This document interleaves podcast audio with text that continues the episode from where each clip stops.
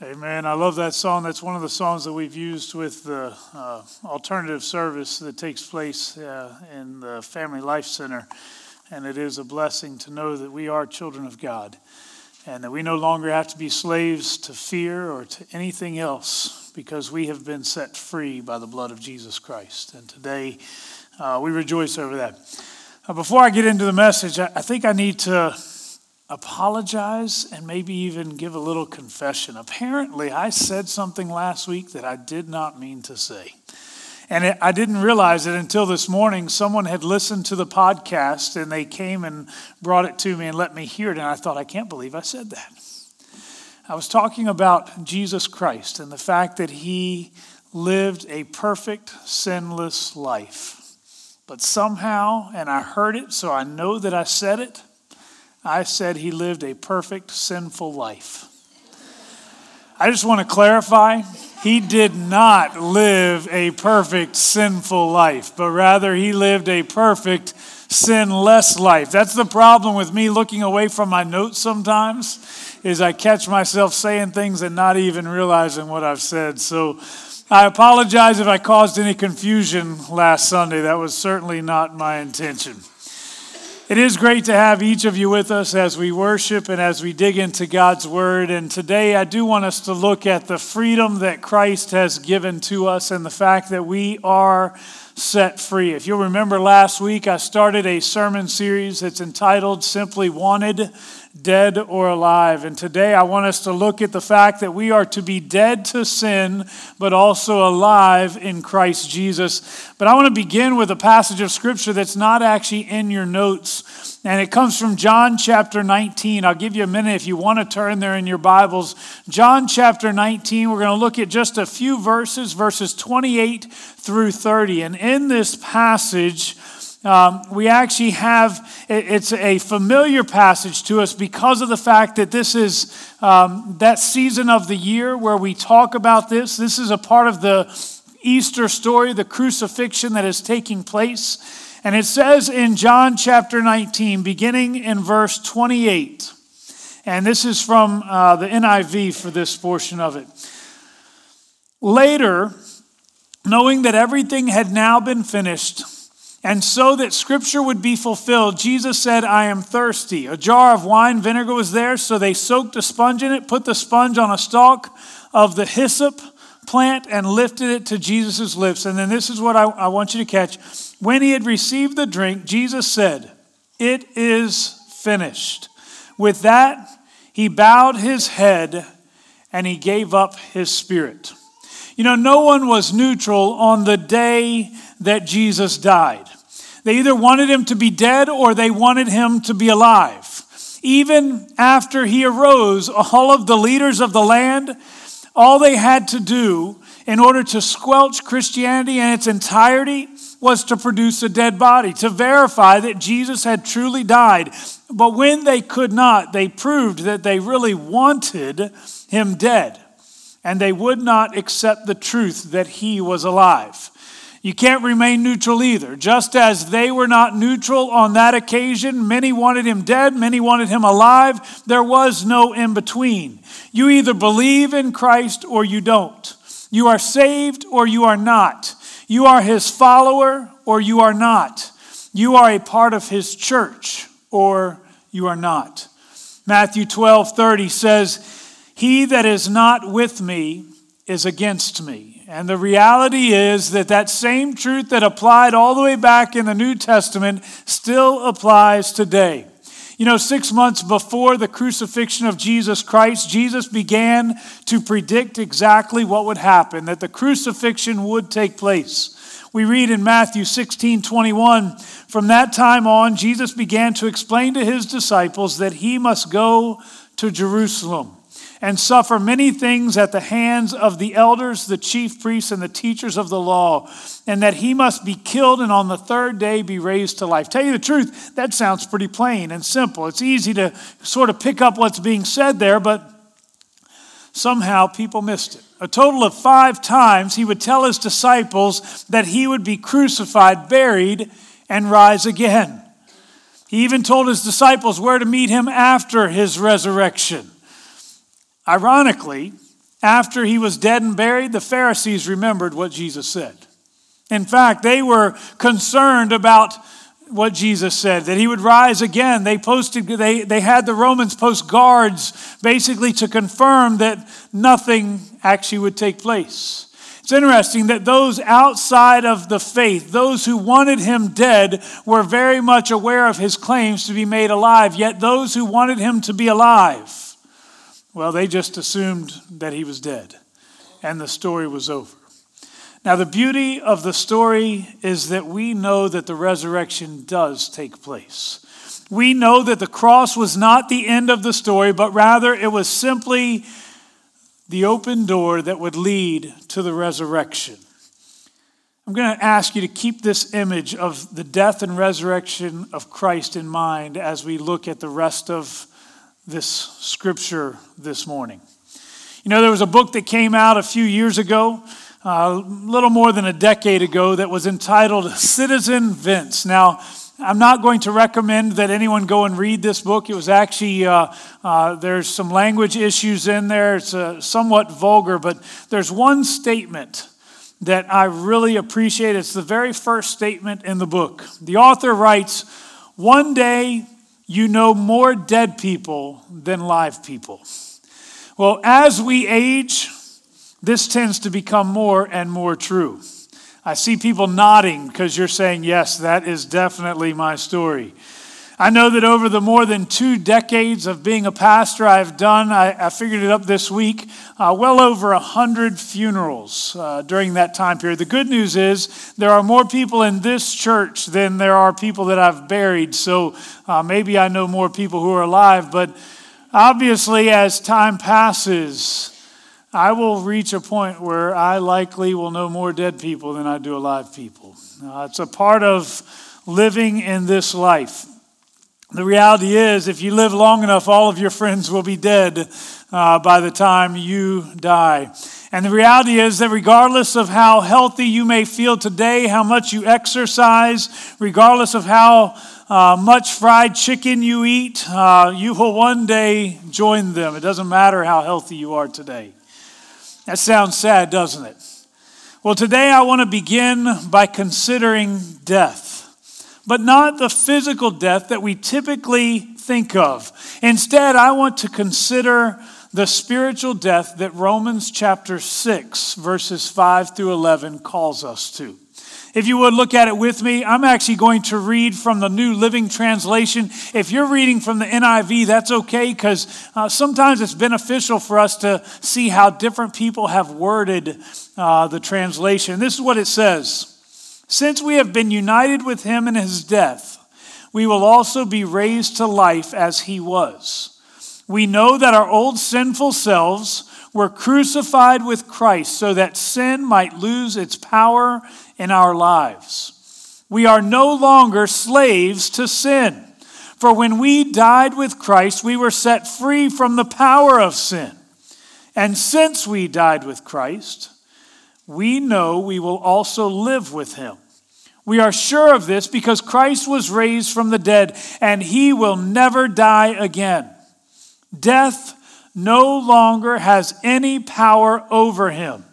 When he died, he died once to break the power of sin, but now that he lives, he lives to the glory of God. So, you also should consider yourselves to be dead to the power of sin and alive to God through Christ Jesus. Now, the Apostle Paul is talking about a change that has taken place in the believer. He talks about allowing the sinful life, the sinful self to die and being brought back to life with the righteousness of God. Now, obviously, he's not talking about a literal physical death, but he is talking about a literal spiritual death. How many of you guys like old Western movies? Anybody? I love old Western movies. I grew up watching them. My mom was a big Western movie uh, buff. So basically, as soon as we got a TV, I think that was, well, that and the Dukes of Hazards. We watched Western stuff for the most part. Uh, I remember watching some of the classics like High Noon and Butch Cassidy and The Sundance Kid and Blazing Saddles and all those kinds of movies. I think a part of what made those movies so attractive was the fact that they were relatively clean. Rarely did you have people cursing and sexual uh, things that were inappropriate. Um, the one thing that you did almost always have is somebody would die. Somewhere along the way, somebody would get shot and they would die. Now, I will tell you, at times, even the death of somebody in some of those westerns could become comical. You know, they, they, they would get shot, and then there was this long, slow, drawn out process of death, and they fall back and they got to say a couple more lines to get their money's worth for being in the movie in the first place. And finally, by the time they actually die, you're thinking to yourself, would you just go ahead and die? Because it seemed as though death took forever. Well, let me suggest that there are many in the church who talk about death to sin, but we are still hanging on very much like those who were shot in those westerns. We've been stunned by sin and we cry out, Oh, you got me but we're not quite ready to die to sin. Let me go back to something I said at the beginning today as I was talking about Jesus' death. Remember that Jesus' death is not the end. The cross was not the end of the story. As such, we don't have to fear death, even a spiritual death. Dying to sin is not necessarily something that ought to cause us discomfort. Jesus willingly chose to embrace death, knowing that true life was what awaited him after death. You see, now he lives for all eternity. The same should be true for you and for me. As we die to sin, we open ourselves up to true life in Jesus Christ. You know, physical death seems to bring division as we are separated from those whom we love so dear. Yet, this spiritual death, dying to sin, actually has the power of bringing people together. It creates unity. One way in particular this occurs is with our relationship with Jesus Christ. According to our passage, we have been united with him in his death. He suffered a physical death, sacrificing himself for the sins of others, and we experience a spiritual death, sacrificing our old lives and embracing the forgiveness which he alone can give. There is unity between us and him as we celebrate his death and even our spiritual death. But of course, I also don't want you to fool yourselves we have a tendency to either minimize or maximize our sacrifice. We minimize our sacrifice by choosing to not really give of ourselves entirely. Maybe that's a part of that slow death where we just want to hold on to that sin a little bit longer and then maybe eventually we'll let it go, but we minimize the sacrifice. We never truly, completely sacrifice ourselves to Him. We'll know that that's not what God intended for us. But we also sometimes will maximize our sacrifice by almost playing the victim. We become so focused on all the things that we've had to give up to be able to follow Christ. We become so focused on how big our sacrifice is because, you know what, I had to give up a lot to follow Jesus. But the reality is, none of us has ever given up as much as Jesus Christ gave. The writer of Hebrews says, in your struggle against sin, you have not yet resisted to the point of shedding your own blood. No matter how great your sacrifice is, you have never given up as much as Jesus Christ. And let me suggest that even if you had, there is a huge contrast between what he did and what you did. You see, he didn't die because of his sin. He didn't have to pay the price because he had made foolish choices. He died for your sins and for my sins. If in some way I must pay the price for my sin by sacrificing my old life, it was my sin that cost me that. Jesus Christ willingly chose to enter in as our sacrifice to pay the price for our sins, I got to tell you, what he did does seem a whole lot bigger than what we did. Our unity is not just found in our relationship with Christ, though. Our unity is also found in our relationship with the body of Christ. Throughout this entire passage, we see plural terms over and over again. A reference there, we died for our old sinful nature. The plural group that is being referenced here is the body of Christ. We, the people of God, the children of God, those who have sacrificed themselves, we are one. We are one united body. Our old self, our, the church, our old nature is supposed to have died. You see, all those who have died to sin enter into a sort of a fraternity, or we are brought into a brotherhood of believers who no longer live like we did before. Instead, we are corporately on a journey toward righteousness. What a blessing to know that we don't have to do this by ourselves, that there are others who are on this journey with us. Now, you do need to understand there will come a time where you will not be able to look to the person to your left or your right and say, well, you know what, we're in this together. You're going to stand before the Lord, and it won't matter who else is standing near you. You will be held up according to basically the grace of Jesus Christ and your walk with Him. But until that day comes, you're not in this alone. You have others who will come alongside you and walk this journey with you. What a blessing it is to know that we do not have to walk alone. My question for you is Have you really died to sin? Have you really reached a point where sin is no longer your master? Or are you more like one of those guys in the Western who you know that you need to die? You know that sin should have no place in your life anymore. And you're kind of in that slow, drawn out process of death, knowing that eventually it'll come, but I want to get my money's worth because I'm in the movie. Have you truly died to sin, or is sin still your master? Of course, only after this spiritual death takes place is it possible for us to experience life the way that it is intended in the first place. Jesus says in John 10 10 that I have come that they may have life and have it to the full. This promise is applied in a couple of different ways. First, and perhaps the most familiar verse of Scripture in John chapter 3, verse 16, it indicates that the believer is given the promise of eternal life. That means that we don't have to fear even our physical death, as we are promised that life is just beginning at that point. Someone asked me recently about what heaven will be like. And there are all sorts of answers that come to mind for me.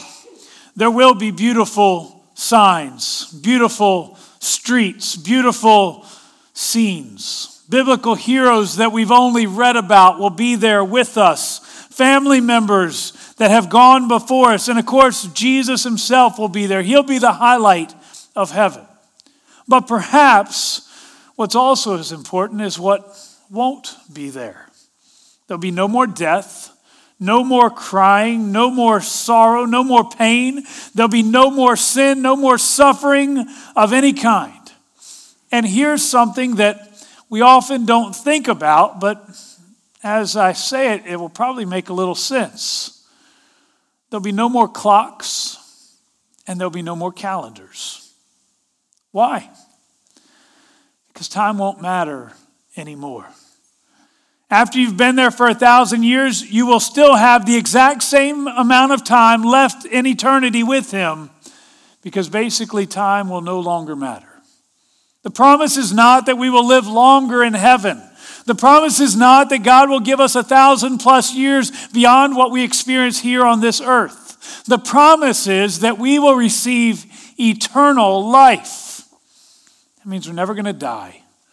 We're never going to run out of time. So, again, your clock and your calendar is not going to matter. Some of you guys who are late to everything, you're thinking, that's the place I want to be. The reality is, time will no longer matter because we are promised eternal life.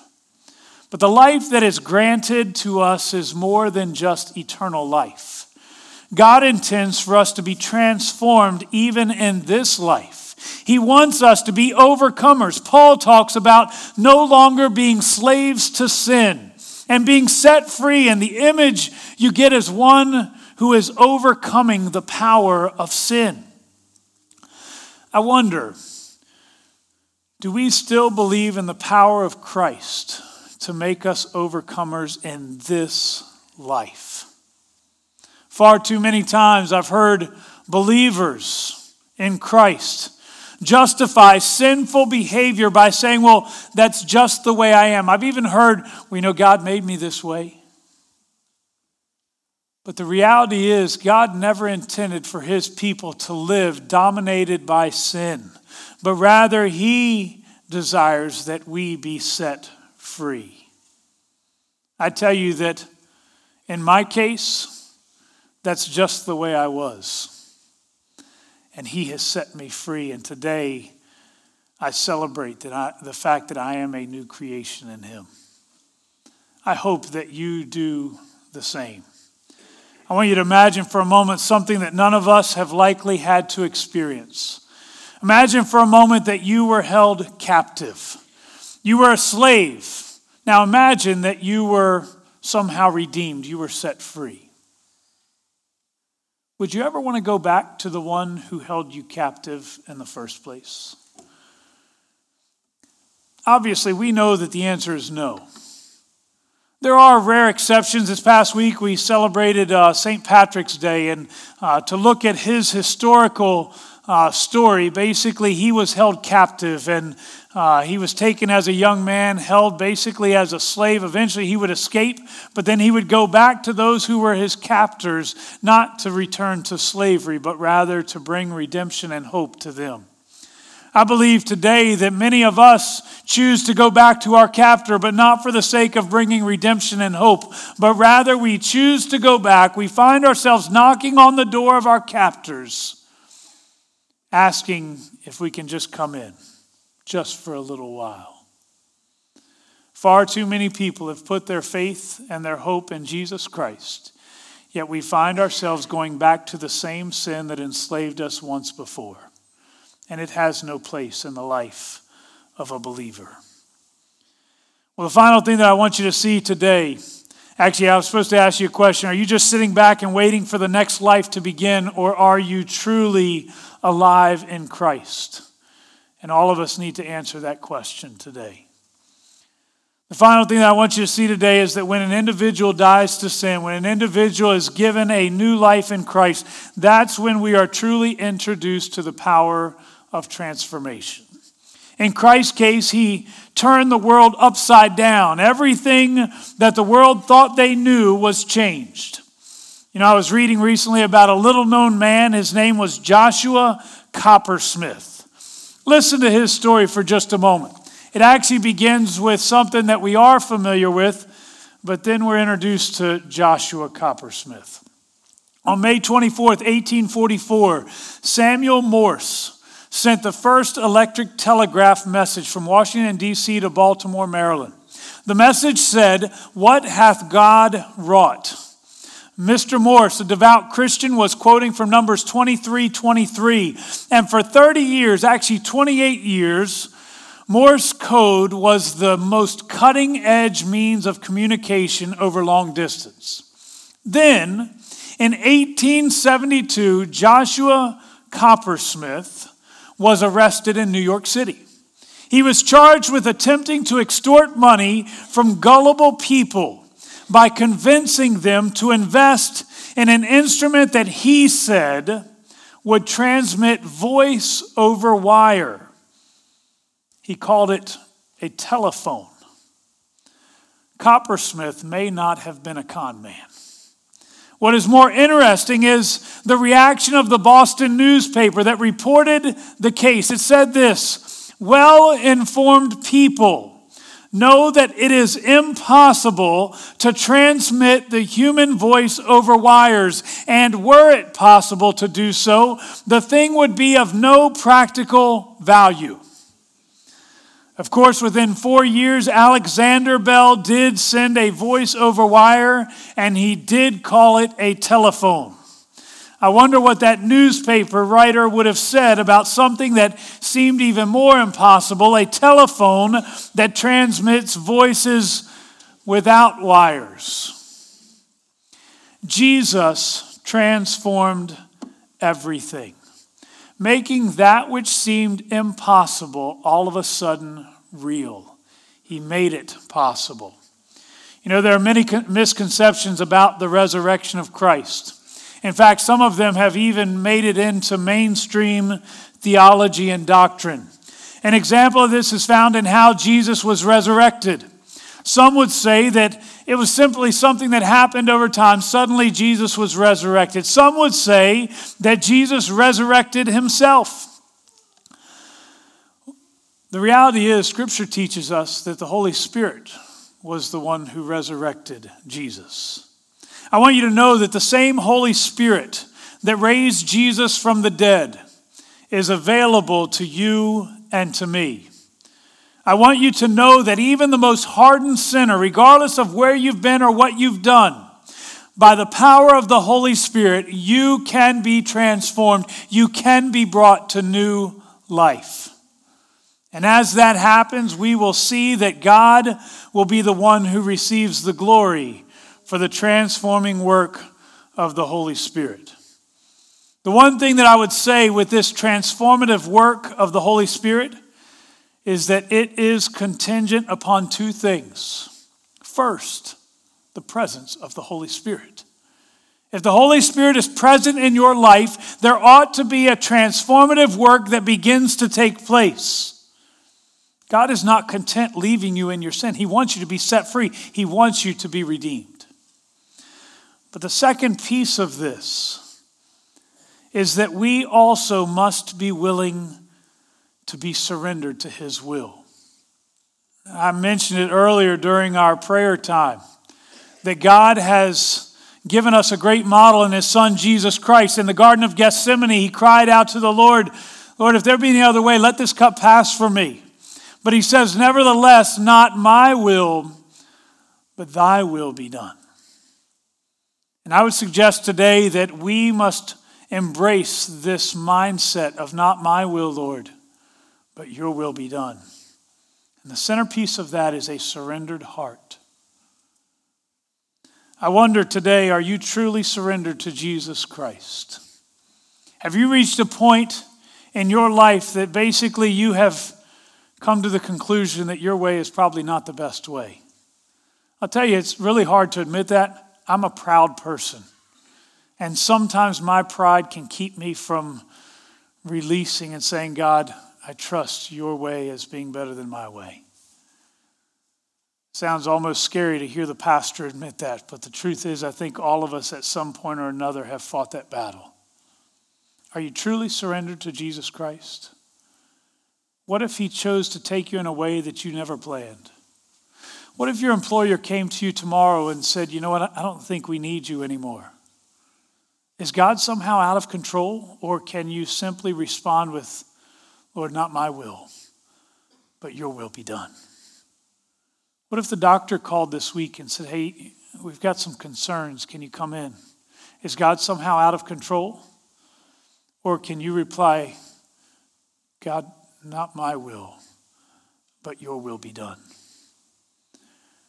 I ask you today, are you truly surrendered to Jesus Christ? Because if you are, if the Spirit of God is present and you are surrendered to Him, God will begin to transform who you are. And He will set you free and He will allow you to walk in the greatest victory you could ever imagine. I believe it, I've seen it, and I know that it's possible regardless of what's in your past. If you would bow your heads and close your eyes with me. Father, as we come before you today, we know that you are a redeeming God. You are our only hope. I pray today that you would help us to simply recognize that your redemption is important. The sacrifice that you gave was significant. But Lord, through your sacrifice, you have made it possible for all of us to be set free, not just for eternal life. We, we look forward to the day that we are with you for all eternity, never again to suffer, never to deal with sin, never to deal with sorrow or pain or any of that stuff. But we also know that you didn't just redeem us for then, you redeemed us for now. But I pray that you would begin to do a work in us of transformation. Make us alive in you. Lord, if there's sin that needs to be confessed, I pray that right now you would receive our confession. You would forgive us and you would set us free. Lord, I pray that you would help us to walk every day as those who are redeemed. I pray that you would do whatever you see fit. For truly our prayer is not my will, but your will be done. We are in your hands and we entrust ourselves to you. In Jesus' name we pray. Amen. I do want to thank each of you. I apologize, I did go a couple minutes long today, but I do want to thank each of you for being here today, and I do encourage you uh, to stick around, come back for the two o'clock uh, uh, celebration we're going to participate in. It's actually a drop-in event from two to four. So if you can't be there at two, show up at two thirty or three o'clock, when, whenever you want. We would love to have you as a part of that. Thank you so much for being with us. If you do not have a church home, by the way, come back next week. We would love to see you again. Thank you for being here, and we're dismissed.